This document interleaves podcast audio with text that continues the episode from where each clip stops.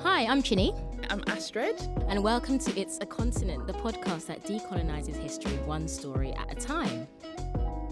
So we're here to challenge the common misconception that Africa is a country and essentially appreciate the identity of each nation. Um, and through each episode, we'll be exploring key historical moments which have shaped the continent. Welcome to episode four of It's a Continent. We're trying out recording at home as our local studio is obviously closed, so do forgive us if the sound quality is a little bit off. Yeah, we are trying our best with this. We've tested it out. We are it should trying. be it should be all good. It should be all fine. And I think I it's just, all right. I decided to make a list of other things to blame the poor sound quality on other than us two. So first one being Carol Baskin. She's been blamed for everything, to be honest. Anything poor and woman. Everything. Mother Nature's Revenge, a potential other candidate, and anything else that's coming through on whatever WhatsApp chain message you're linked to at the moment. Blame whatever your that. auntie has sent you. Whatever if your this... auntie has sent you, that is the reason why this sound quality is patchy. But so, we move. Yeah, we keep going. We keep going. In this week's episode, we're discussing Rwanda and its rebirth into a successful, thriving and sustainable country following colonisation and genocide. So considering uh, Rwanda's difficult recent history, it's really a testament of the steps the government took to bounce back.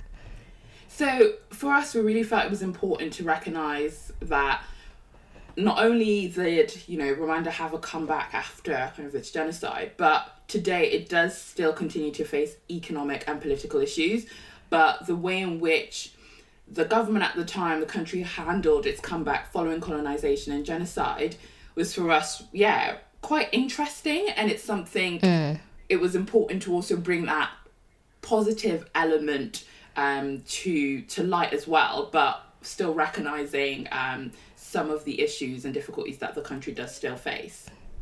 Definitely. Um, and Arsenal fans among you, like myself, may notice that Visit Rwanda is our sleeve sponsor. And I think that's probably the first time I've seen an African tourism campaign that doesn't involve a picture of lions. That's quite rare, isn't it? Yes, we're finally doing it. We can have other connotations other than just the lion. You can just be a country. We've had enough of lion bingo. We've actually moved on to other forms of tourism. Mm-hmm. Check this out. So whilst it's great that none of the Lion King cast make an appearance in the Visit Rwanda campaign, uh, it's kind of been, you know, looked at with some measure of scrutiny as Rwanda has spent thirty million pounds on this deal, which for some seems frivolous as Rwanda's President Paul Kagame just happens to be a huge Arsenal fan. And this is all happening whilst Rwanda is receiving financial aid from countries such as the U K. Imagine that the country you're giving financial aid to is then spending, I'm not saying they're spending that money, but spending that much on your... I just want to meet my hero, okay? I've just always wanted to meet Hector Bellerin, and that is why I'm spending this money.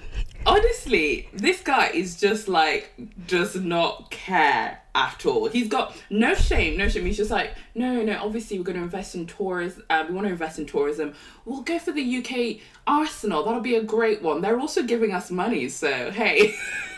What a coincidence. Wow, wow. So proponents of this deal have argued that this came from a different pot to the international aid pot and that Rwanda is actually seeking to bring in three hundred million pounds of new revenue via tourism, seen as Arsenal is one of the most popular football clubs in Rwanda and the U K has one of the mo- like the highest number of tourists in the world. This indirectly shows a way in which Rwanda has reorientated from a francophone country to an anglophone country. So they're removing their former colonial legacy by adhering to another coloniser. See, I fully get the whole tourism thing, do you know what I mean? That's how much you're trying to bring in. But I don't, I don't know, there's something funny about going on investing in your favourite club. Do you know what I mean? Like, it's a bit dodgy, do you know what I mean? Just a tad, just a tad. So, for context, we wanted to give you a bit of a short overview in terms of what happened during Rwanda's kind of genocide before we get into how they uh, kind of came back um, from this. The genocide was one of the most brutal and horrific tragedies in recent years. We mentioned in episode one how Nigeria's civil war seemed to start a theme of genocidal acts taking place in other African countries. For many of these countries, this is a result of different ethnic groups being forced to cohabit in a new nation. So let's just put you all together and name you something new. Classic. This sounds familiar. Tell me about it, honestly. That copy and paste job just keeps just keeps carrying on throughout. These colonizers are not creative, I can no, tell you that. No. So in Rwanda's case, the war took place between two ethnic groups, the Tutsis and the Hutus. Essentially, these groups spoke the same language and citizens could change between the two based on the number of cattle they acquired or who they married. Tutsi originally meant someone who had the most cattle. However, when Germans came along in eighteen ninety-four, they gave the Tutsis responsibility. Um, then when Rwanda was handed over to the Belgians in nineteen sixteen, after you know, the Germans lost Rwanda as a colony after World War One. Can I just say... Handed over. Handed over. Really, what is this? A game of pass the parcel? Like, seriously. It's like, you know, there was where it's like, oh, sorry, can you look after my dog? I've just, I'm just going away from the yeah, weekend. Just, that's that's, really, that's pretty much what's happening here. This is... You just can't even believe that this was possible, but hey... It happened. Here's Belgium, guys. Here they are. Hey, there they are. Honestly, they are fully making their colonisation derby third place ranking official here now. Pretty much. And in our previous episode on the D R C, we can see how Belgium treated the D R C um, whilst the, it was a colony of Belgium. So, I mean, we can't really expect anything less from them, to be honest. No, definitely not. And so once the Belgians took over, they pitted the Tutsis and Hutus against each other. Under Belgian rule, Rwandans had to carry identity cards stating if they were Hutu or Tutsi. The Belgians felt that Tutsis were superior to Hutus. So Tutsis generally appeared taller and thinner with perhaps a lighter complexion. And hmm. I kind of felt like... whether this idea of, you know, lighter complexion really played on this idea of, you know... colorism, you know, I got hint yeah. of colorism right here, but you know, yeah, I mean that's what happens. It's, you know, colorism kind of looks at those Africans who may perhaps have slightly more Eurocentric features, and then they're treated more favourably. And this is something that has been going on for centuries. So it's no surprise that the colonisers decided to bring that mentality over to Rwanda. Yeah, definitely not. And as a result, Tutsis, despite being only ten percent of the population, received better jobs and educational opportunities. As a result, Hutus built up resentment and they took power post-colonisation. On the sixth of April nineteen ninety-four, Rwanda's president, Juvenal Habyarimana, a Hutu, I am so sorry if I've mispronounced his name, was shot down by a totalitarian regime. Hutu extremists took over the Rwandan government, blaming Tutsis, and started their slaughter campaign. Between April and June of that year, eight hundred thousand Rwandans were killed in one hundred days. Tutsis were killed by the Hutus, and a massive campaign of violence spread from Rwanda's capital throughout the country. The rest of the international community stood by and watched. So, wow. you know, this... World War Two and the Holocaust had taken place, so this is after those events, and the U N had, after those events, defined genocide as a crime under international law. So kind of begs the question, why didn't they step in here? And mm. um, Linda Melvin, uh, an investigative journalist from Britain and the author of two books on the Rwandan genocide, wrote, "The whole focus at the time was on the former Yugoslavia. When the genocide began, the Balkans were being bombed and the whole focus of the U N Security Council was on the former Yugoslavia, as was the focus of the Western press. Even when genocide was determined on April twenty-ninth, nineteen ninety-four by Oxfam in a press release, British newspapers hardly covered that story at all. So it's a media failure as well as a political one." It's just so frustrating, initially, that, you know, you've had, like you said, these two big things happen in terms of World War Two and the Holocaust, and... nothing what we we're not recognizing this, we're not learning any lessons, we're not trying to try and stop it before it gets to the fact that you're losing eight hundred thousand people in one hundred days. Yeah. Like, yeah, what even is what yeah. were people thinking? Why do, yeah, frustrating that no one thought to intervene um, mm-hmm. and really stop this. Because to a certain degree, this was all rooted, if we're looking at it from two communities, two two groups who were similar. No one had ever really created these divides. This divide yeah. is created, and everyone's like, bye, Felicia, go and figure out your problems. Like, yeah. you created the yeah. problem. Exactly. Should they not be held accountable for what they caused? And why does it seem that humanity is not allowed to care for one more than one cause at a time? Because this is quite similar to what Frederick Forsyth said. Um, in our first episode, we talked about Nigerian Civil War. Yeah. And Frederick Forsyth was saying about how um, because the Vietnam War was happening, the B B C wasn't really going to cover the war in Nigeria and Biafra at the time. And I think, it, yeah, it just goes to show, like, the media, the media just can't handle too many... Too many news at once, too much. We can only do one at a time. But I mean, as we know, there has been one news story that's been going on for the past God knows how many days. So as we know, the media can only report one story at a time. And I'm feeling that right now. Oh my gosh, tell me about it. Can't get away from it. I just cannot escape it. So the aftermath of the Rwandan genocide saw economic and political disarray across the country. Its physical and social structure was now non-existent, with the destruction of all government and social institutions. Two million Hutus fled Rwanda, and the International Criminal Tribunal for Rwanda was formed to prosecute those responsible for the genocide. The International Criminal Tribunal for Rwanda is also known as the I C T R. It was found that some of the trials held under the I C T R were essentially a political whitewash. Rwanda could have been a failed state. However, its government can and should be used as a model for nations seeking reconciliation. The following stats go to show the lengths of Rwanda's development since the conclusion of the genocide.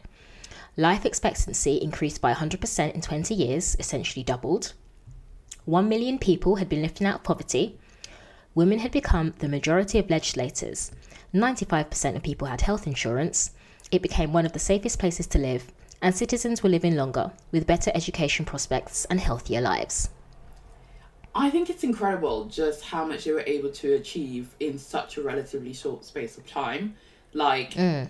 bear in mind, this was, you know, the genocide happened in the nineties, and, you know, within that twenty-year time period following it and everything, they were able to literally really help to, yeah, come back and bring themselves out of all of this, out of this situation. Um, yeah, I think is is amazing.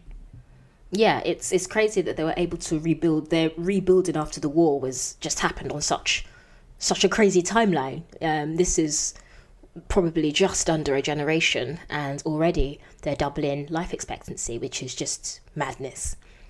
So we're going to go through some of the policies and the ways in which the country was rebuilt. So to reconstruct Rwanda, an emphasis was placed on nurturing a shared national identity, essentially restoring the country to what it was before colonialism, where there were no strong divides between the Hutus and the Tutsis.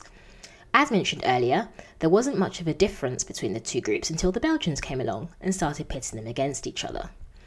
The Rwandan government decided to draw on aspects of Rwandan culture and traditional practices to enrich and adapt its development programs to the country's needs. The result is a set of homegrown solutions, and these were culturally owned practices translated into sustainable development programs.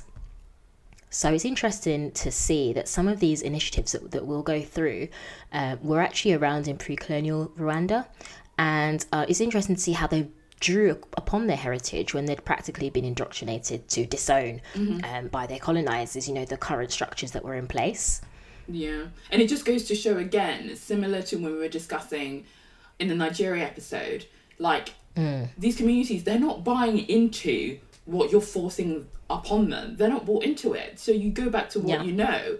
And for the yeah. Rwandans, it was, this is our heritage. This is what we know. And this is where we feel, I hate the word most authentic self, but where we feel, our, I feel like Your I'm best giving, self. Yeah. I feel like I'm giving like a self-help talk. Yeah, where they felt themselves um, and felt where they could find really the best solution for their community, which I think, yeah, is great.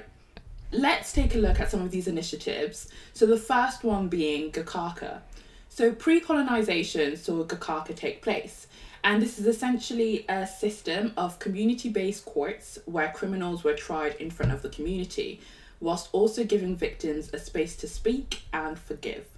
This was essentially, you know, similar to your traditional courts, with the idea of reconciliation between the two parties, really kind of differentiating it from kind of what we know uh, now. So colonization had a significant impact on this process, with Gacaca reserved only for civil and commercial cases which involve Rwandans. Any cases that involved colonizers and criminal cases were processed under colonial jurisdiction. I wonder why. Hmm. Anyways. That was a non-shady comment. You could be shady towards the colonizers. Mm-hmm. So this this weakened the power of Gacaca, as whilst justice systems imported from Europe didn't stop Gacaca from operating, the number of cases in this environment really dropped. After Rwandan independence, regimes in power often appointed administrative officials to Gacaca. So this very much removed the community aspect and therefore eroded both the integrity and trust uh, within those communities. So, like, it's very much, you know, weakening and devaluing existing systems that they had set in place, even though yeah. this is very much, it has strong similarities to what, you know, Europe is doing in terms of having a court system. But you know what? You can't have this community feel. We're, do- we're not doing community spirit here. You gotta, no. you gotta, you gotta check that. You gotta check that. It's it's the idea of how, like, they're saying we're civilizing them, but actually there there was a civil court type system in place already, so it, that didn't necessarily need to be civilized, you know. I know, but I feel like at the time people were thinking, but if even though it's the same as ours, we need to make it it's not ours, so technically they're not civilized.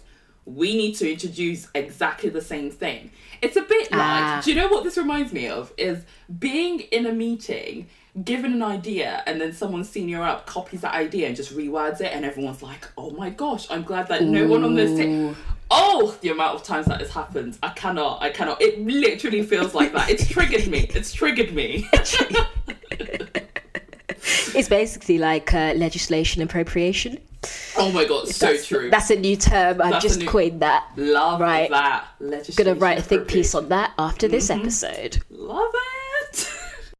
In two thousand two, Gacaca was revived to process millions of criminal cases that arose post-genocide. So the objective of Gacaca was to, you know, find out and disclose the truth about the genocide, speed up genocide trials, end a culture of impunity and really holding people accountable, as strengthening unity and reconciliation, and really demonstrate capacity for Rwandans to solve their own problems. In total, just under two million genocide-related cases were tried through Gacaca. This laid the foundation for peace, reconciliation, and unity. The majority of perpetrators were dealt with in this way as they confessed and pleaded their cases. Survivors, with strong encouragement from the government, accepted perpetrators into the community, and, you know, this kind of Gacaca trials process concluded in two thousand twelve. It's interesting how the uh, emphasis here is placed on reconciliation rather than vengeance, um, which is definitely what was needed at the time. Yeah, definitely. They needed to, I think, because they were from the same country, I think it was important that they, like, focused on rebuilding rather than being uh rather than playing the blame game. I don't know, that's yeah. what I sense anyway, because I feel like that wouldn't have gotten any anyone anywhere, because you're still gonna have to le- live together, be it someone's in prison or whatever. There'd still be a lot more, it'll be more fra- much more fragmented. I yeah think, definitely yeah. And I think that our society, um we have a lot to learn from th- these this sort of side of things about reconciliation. Uh you know, quite often the the Western civilization is kind of seen as a blueprint for how other countries should operate, but actually I think that Western civilization has a lot to learn from, you know, these type of homegrown solutions that we see here. Another uh, practice put in place was called Ubudehe. Ubudehe refers to community development through collective action within communities and is a long-standing practice dating back more than a century.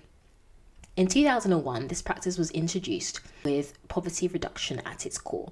The process is chaired by the president of the local committee and the village leader. Residents of the community form a key part in this, as they define the level of poverty within the village. So essentially there are poverty levels ranging from the very least being abject poverty and then the highest being money rich. So this transforms citizen engagement with development of their village. The process is decentralised, so communities are brought together and there's a bank account assigned to each community to improve surroundings. Purchases also include livestock, agricultural activities, clean water, classrooms, terraces, health centres and silos used for storing harvest. This also increased skills within the local community. Ubudehe was so successful that in two thousand eight, the programme won a United Nations Public Service Award for excellence in service delivery. It's amazing just how community-centric, um, I think it's just a theme yeah. throughout, you know, when we're looking at Gacaca and now Ubudehe. Um, and it really helped with the reconciliation process. You know, it's not mm. just the top-down approach from the government being like, right, this needs to be done here, there, everywhere, but actually really allowing people to define what they need and really build something mm. that is suitable for their community rather than being like, we're going to do what the guys next door are doing. And imagine yeah. that actually having the freedom to decide how your community or, you know, local area is going to spend the money. Like, that is amazing. Yeah, the fact that they were able to adapt, you know, suited to their specific needs is something that, again, I've not particularly seen before. Um, and, it, you know, as we, it's the kind of the importance of a collective society versus an individualistic dis- uh, society. Mm-hmm. So, for example, here in the in the U K, you can still be on the breadline and still have a full-time job, essentially, here. Yeah. But with this whole poverty reduction drive, it means that not just you, but your whole community will actually benefit from something, and it's specific to your needs. Mm-hmm. No, definitely. And you can really have, like, a say in terms of where your community is going and really building that. I think it's yeah, yeah, it's really it's a really nice way, um, yeah, of building that kind of community spirit and things. I feel like I'm using a lot of words I would not use in my normal day to day life. Community spirit, community spirit. But it, it feels right. I love it. I love it. Have you not felt the community spirit when everyone's clapping? You're not. not oh no, I did. I did feel the community spirit when that happened. Yeah, yeah. I don't have a balcony, but I'm clapping anyway. I'm clapping anyway, so I was still clapping, contributing. So uh, yeah, definitely. And doesn't this remind you of, like, quite a a couple of strong comebacks? This had made me think of, like, Craig David comeback. Do you know what I mean? Like, he disappeared and then, boom, twenty was it what, twenty nineteen? Little had his comeback, and now, I don't want to say he's big, but he's everywhere, isn't he? Well, I guess, you know, if you think that going on Love Island is a comeback, then um, yes, I would say. I've got no expectations a for a comeback. Oh, my gosh. What would be your comeback? Who's your, like, comeback person, musician? Actually, I kind of think Kylie. Kylie Minogue, that is, not the Jenner person. Oh, really? Nice. She's a really good comeback queen, because I feel like yeah, every album... she just disappears. Yeah. She comes back. Mm, and she fits right back in. I like that. That's right. Like that. Yes, like, like she never left. So the third policy that we'll look at that the Rwandan government introduced was Girinka. And this translates to May You Have a Cow. This initiative delivered one cow per poor family. A cow is seen as a sign of respect and gratitude and is often used to pay a dowry in Rwandan culture. The aim of this programme was to tackle the high rate of childhood malnutrition by reducing poverty. A cow improved the livelihoods of Rwandans through commercialising dairy products, increasing agricultural outputs, it gave you milk to consume, and it also helped better soil fertility. Girinka was introduced in two thousand six and Rwanda saw milk production increase by sevenfold. The government also introduced an initiative where a child received um, one cup of milk whilst in school every day. Sorry, now I'm thinking that child just receives one cup and never again.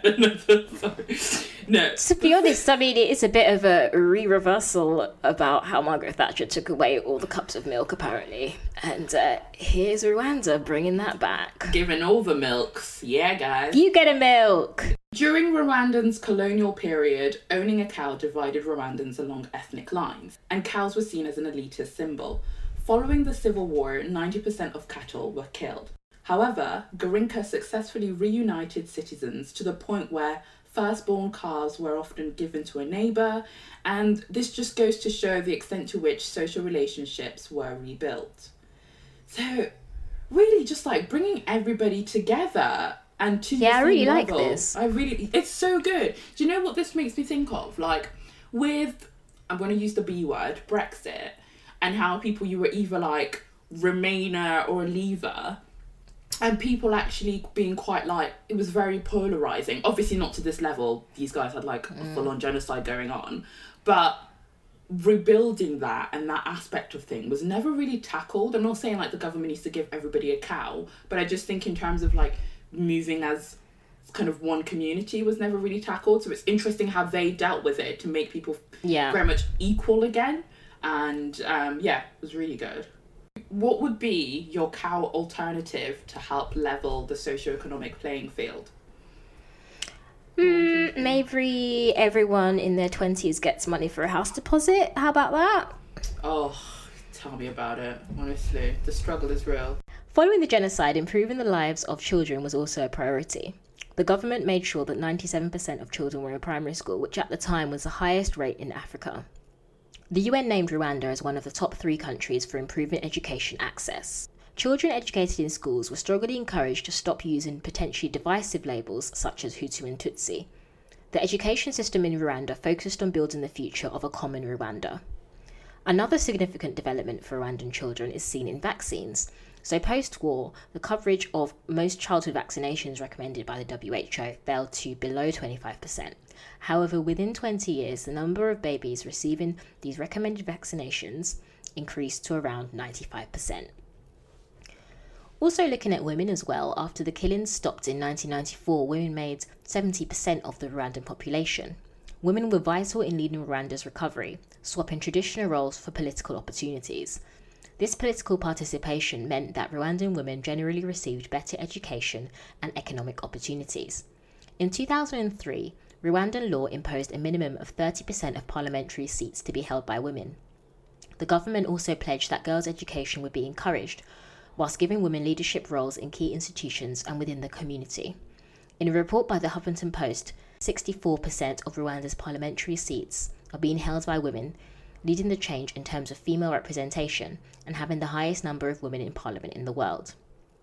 Women were now able to own land, which meant girls could inherit from their parents and women could inherit from their families. Equal inheritance was also paid out upon divorce, and there was easy access to contraception. This is good. Yeah, this is great. It's it's it's good to see that women are the rebuilders of the nations, and again, very much community focused. And you know, seeing as after the war, it would have just literally been seventy percent of the population are women. That's, you know, you can't ignore us by that point, you know? Mm-hmm. Yeah, no, definitely. And it's like, you've, rather than being like, okay, we'll wait, we'll just use the thirty percent of guys that we've got, you know what I mean? They were like, no, let's, do you know what I mean? Let's actually bring up women, they, and just make it what it is, equal and fair. And yeah, no, it is, um, yeah, I love it, you know, especially black women, empowering black women like this. Um, it's very similar to episode two where we look at Thomas Sankara as well and his the reforms he made to help support women. Mm-hmm. And there's definitely a correlation between women gaining opportunities and a country progressing. Oh yeah, yeah, definitely. Someone's definitely done some research into that. We're, we're basically saving governments.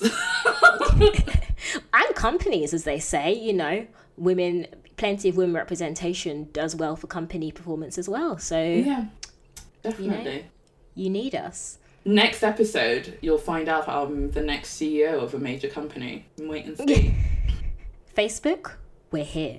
Another key kind of policy um, comes in terms of health and H P V vaccination campaign that um, the Rwandan government ran. So Rwanda is currently on track to eliminate cervical cancer by encouraging eleven to twelve year old girls to get the H P V vaccine. So the goal of preventing cervical cancer is a health priority for the government, and they agreed a partnership with the pharmaceutical company Merck to offer Rwandan girls the opportunity to be vaccinated against H P V, which causes cervical cancer. This was the first time an African country had embarked on a national prevention program for cervical cancer. Initially, the odds were stacked against Rwanda to achieve high H P V coverage, as after its war, the country was one of the poorest in the world. However, there are examples where the government offered a community-based approach in terms of spreading information about the H P V vaccine. So the first one being local community health workers who spent weeks canvassing their village, going to rural areas and informing parents about the upcoming vaccination. And this is really important as the village is not being kind of left behind. You know, in many countries, development and certainly public health initiatives may conveniently leave out those living in villages. So it's not just kind of like mm-hmm. big city, that's what that's what we'll focus on. Yeah. It's really good that they like reached out to those rural communities as well, because they're the ones that probably would be the most disconnected from these sort of opportunities. Like those in the cities would probably be more educated and more likely to um, be able to access these medicines. But it's it's good that they um, decided to reach out to those guys as well. Yeah, no, definitely. And community health workers work closely with nurses to educate the population about the vaccine and being able to prevent cervical cancer. Rwanda has a strong community health worker population with forty-five thousand spread across every village. Primary school teachers also looked out for twelve-year-old girls at the local school to educate them about the vaccine. And lastly, some church leaders preached about the importance of the vaccine weeks before it arrived in the local village. And the church continued to use kind of drama to depict scenes of cervical cancer's impact. Here again, education is key. And also the Rwandan government had to counter, obviously, other rumours about the vaccine causing infertility, which weren't true. So they were really there, like, I think the great thing is by making sure that everybody was moving at the same pace, you're able, they were able then to kind of counteract anything that wasn't basically fake news. Yeah. They were, they were, you know, against those WhatsApp rumours from early, so mm-hmm. that's, that's a good thing. People need to stop forwarding those WhatsApp messages, honestly. Gosh, having to re- re-educate my mother on the internet. Oh, man. It's too much, it's too much. In two thousand one, Rwanda unveiled a new flag and national anthem. The flag was changed because of its association to the brutality of the nineteen ninety-four genocide, and the old flag was a bit trash. Um, just wait till you hear what it was. Or you can Google it as well. Oh yeah, people should definitely Google, because we shouldn't want people coming in here like, oh yeah, you said that the you said that the old flag. No, the flag, it was trash, guys. Google first trash. and then and then have a debate about it. Someone in the D Ms like, you said the flag was trash. It was. It was. It was. The previous flag was a red, yellow, green tricolour with a large black R. If not for the R, it was the same as Guinea. So the R was basically like it was written in Arial or something. At least it wasn't Times New Roman. So that is true. That is true. Or I don't know if it would have been worse if it was in Comic Sans though. Ooh. I was definitely your Comic Sans girl. I thought like, yeah, I'm so creative. Got myself a Comic oh. Sans out here. No, it was all about Century Gothic, I'll have you know. Oh, really? Yeah, oh yeah. Just made everything just look so emotional. I am constantly having an emotional tie. Yeah. Of course, I'm just a basic Calibri girl now. The new flag represents national unity, respect for work, heroism, and confidence in the future, free from any associations to the nineteen ninety-four killings. It has no red, which is seen as connotations of blood spilt, or black, which is often seen as a symbolism of mourning and gloom. Instead, there are four colours: blue, green, yellow, and gold. The blue represents happiness and peace. The yellow is for economic development. Green is for hope of prosperity and lush vegetation, and the gold sun in the top right corner is seen as enlightenment. A new national anthem was introduced as well, as many believe the old anthem, which was adapted from a traditional folk tune, glorifies the Hutus as they fought to overthrow Tutsi oppression. The new anthem refers to the Rwandans as one people rather than along their ethnic lines. So yeah, I've got a faint memory of learning this in school, so two thousand one, yeah, I must have been quite young. And um, yeah, I think that was when I realised that like countries could make up their own flags. I don't think it had occurred to me that that was a thing. I was like, wow, that's so cool. Someone just made this up. And also, what school did you go to that you were learning about this kind of thing? Like, I was... wow. I was done I a massive think... disservice. Who knew that Essex was so progressive? I know. Who knew? Who knew? To be fair, coming from Devon, there wasn't really... Yeah. There... I, yeah. Also, it must be nice to have a national anthem that talks about citizens rather than God only saving one person. So that's... It's quite nice. So there's a whole population oh, okay. out here, guys. There's a whole population. Yeah, just the Queen then. Okay, cool. That's fine. Don't worry about me then. No, I'll just carry along. We've had a look at kind of like Rwanda coming out of genocide and coming back up and really yeah. helping the community. But it's also important to recognise that the country does have significant human rights issues. So... Yes. Here we're really looking at, you know, there are very much two sides to this story. And whilst on the exterior, Rwanda has succeeded in their rebirth, there have been some human rights issues which should be highlighted in order to have a balanced view of the story. So let's take a look at Paul Kagame, the man who is regarded as being responsible for the majority of these changes. So he was a former army commander who was victorious in the Civil War and was the Minister of Defence and Vice President until two thousand, when he became Rwanda's president and has been president since two thousand. two thousand. Y two K. Millennium bug. Wow. When Napster was a new piece of technology and iPods weren't invented. Imagine that. What was it then? Like iPod Nano? There was no iPod, hun. There was no... Oh, geez. There was no... I thought you said the iPods were there. There was no iPod. There was no iPod. Oh, this is definitely LimeWire season. Yeah. Wow. two thousand. This is very much a long time. We are in twenty twenty. Um, as much as we wanted Believe to go back not. to twenty nineteen. Please take me back to twenty nineteen. Take me back. Kagame went on to change the constitution to enable him to run for a third election, winning ninety-eight point eight percent of the vote. Hmm, not despot-like at all, is it? No, oh, not I, at all. Yeah, ninety-eight point eight percent? Yeah. And he also, get this, won polls in two thousand three, twenty ten, and with ninety-eight percent and ninety-five percent of the vote. And... You know, can we be sure these are accurate and reliable? I don't know, that's a little question mark. But I was thinking about this, right? ninety-eight point eight percent. If I got any of these marks in my degree, even I would question them. I'm sorry. I'd be like, I think yeah. someone's made a mistake. No, this is too good to get... be true. It probably is. A quote from one of Rwanda's citizens outlined the reason she voted for Kagame in a report from The Guardian, where she says, he loves us, he gave us cows, brought schools for our children, a road, and kept everything peaceful. I can never imagine having another president. Mate, yeah. At this rate, she's not getting another president, hun. I mean... Oh, this, well, she's, guy. she's happy She's happy with that at the moment. She's happy. He's not your president, he's your autocrat, essentially. Mm-hmm. Kagame's regime, whilst he has transformed Rwanda, now has limited political opposition, very few dissenting voices in the media, and tight restrictions on freedom of speech in the political space. For example, print and broadcast media only show pro-government views, with intimidation, threats, and prosecution being at stake. Kizito Mihigo was a Rwandan gospel singer and genocide survivor. He released a critical song in twenty fourteen challenging a genocide narrative and was sentenced to ten years in prison.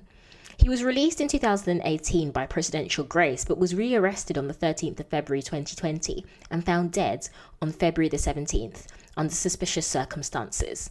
There have been a significant number of opponents or critics of the Rwandan government who have ended up either dead or missing.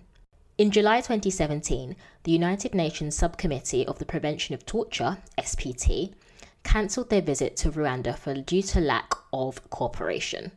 This was the first time in fifteen years that a cancellation happened. In January the following year, a Human Rights Watch researcher was denied access to Rwanda, and a Rwandan consultant working with the Human Rights Watch was detained and held for six days.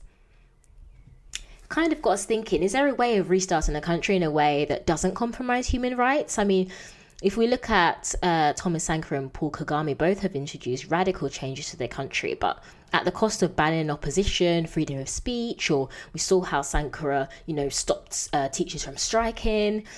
You know, they still need to be held accountable. If people aren't happy with the way the government is running things, they should be allowed to, you know, to be able to express that.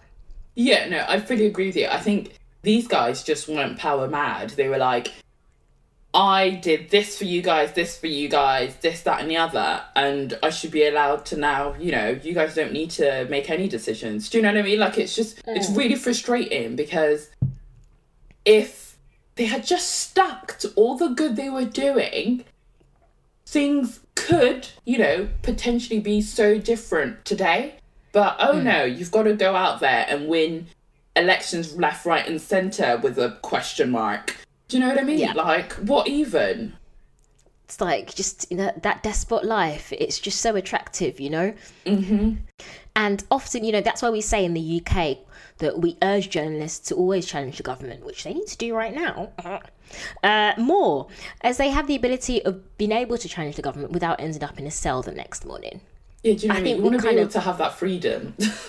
we we take that for granted. You forget that we can just sit here and say that we don't like, you know, people in Parliament, and we, we know that we're not going to get arrested the next day, you know?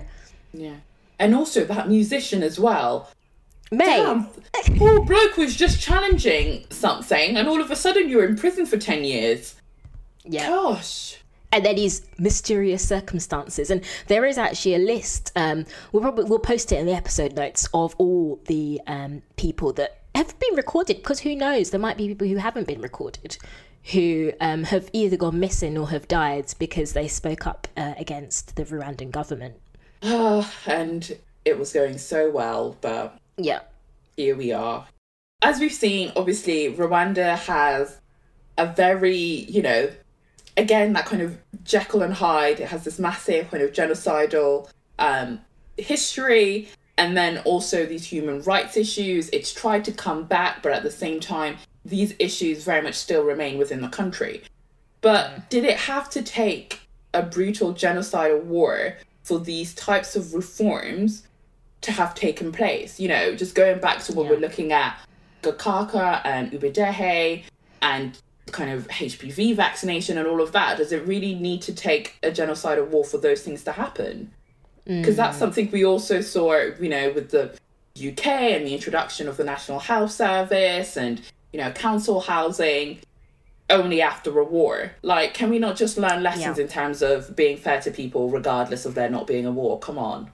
Yeah, and I know that as we're, we're, I think a lot of people are hoping that after these current events, a similar thing would happen, that there'd be some kind of sweeping reforms that would potentially help to put people on, you know, help people that are perhaps disadvantaged or slighted. But yeah, it's it's a shame that quite often it takes for, you know, a terrible event to have occurred before the government helps people. Mm-hmm. No, I fully agree. In this case, it's like Rwanda is going back to their heritage and their traditional practices. And is it because things are, you know, other African countries within the continent, you know, had too much time elapsed for them to go back to that point, for them to remember their pre-colonial practices? Because many of them had been indoctrinated for quite a long time. So the idea of being able to go back um, and review the way their former systems were, Um, that might have, it might have passed, you know, you're kind of past that point of return. Yeah, no, I fully agree. Yeah, some of them kind of, when you're looking at the D R C, for example, was it just too big and so many things have happened that actually it makes it difficult. But the great thing about yeah. Rwanda is that it had such a strong kind of post-colonialist culture, and it felt like, obviously, let's bring that back to really help us to move forward and come back from this. And it yeah. really, to me, brought back this idea of, you know, using, having African solutions to solve African problems. And I'm yeah. not saying this always works. Like, obviously, mm. huge human rights issues out here. That is there. Let's not forget that. Let's not shy away from that. No, definitely not. But I do think when we're talking about some of the reforms that they did bring into place, those were rooted in that culture. And it worked because it was rooted in the culture and people's heritage. Yeah. So, yeah. yeah, an interesting topic with Rwanda. yeah, it's one of those ones where, like, when I first came across this topic, we were like, oh, this is amazing. Look at this country. It's just, oh, it's just done the most. They've increased their life, you know, expectancy. And then you're like, ah, they're human rights issues. Okay, yeah. You can't ignore that. Thank you for listening, guys. We're now mid-season. Yes. Um, we'll be back with we'll be back with four more episodes to wrap up season one from the fifth of May. Uh, we are off to get suntans from our respective London windows. So, yeah. And don't forget to subscribe so you can get the latest episodes straight to your device. Also, don't forget to drop us a rating on your podcast platform, and don't forget to leave us a review as well. Five stars would be amazing. We're also on Instagram as at It's a Continent Pod, so feel free to send us your suggestions for future topics. We've already had a few suggestions, so keep them coming, and keep, keep a watch out, definitely. Keep a watch out for the next four episodes. So, yeah. We'll see you, and uh, yeah, take care of yourselves, guys. Take care of yourselves. Bye.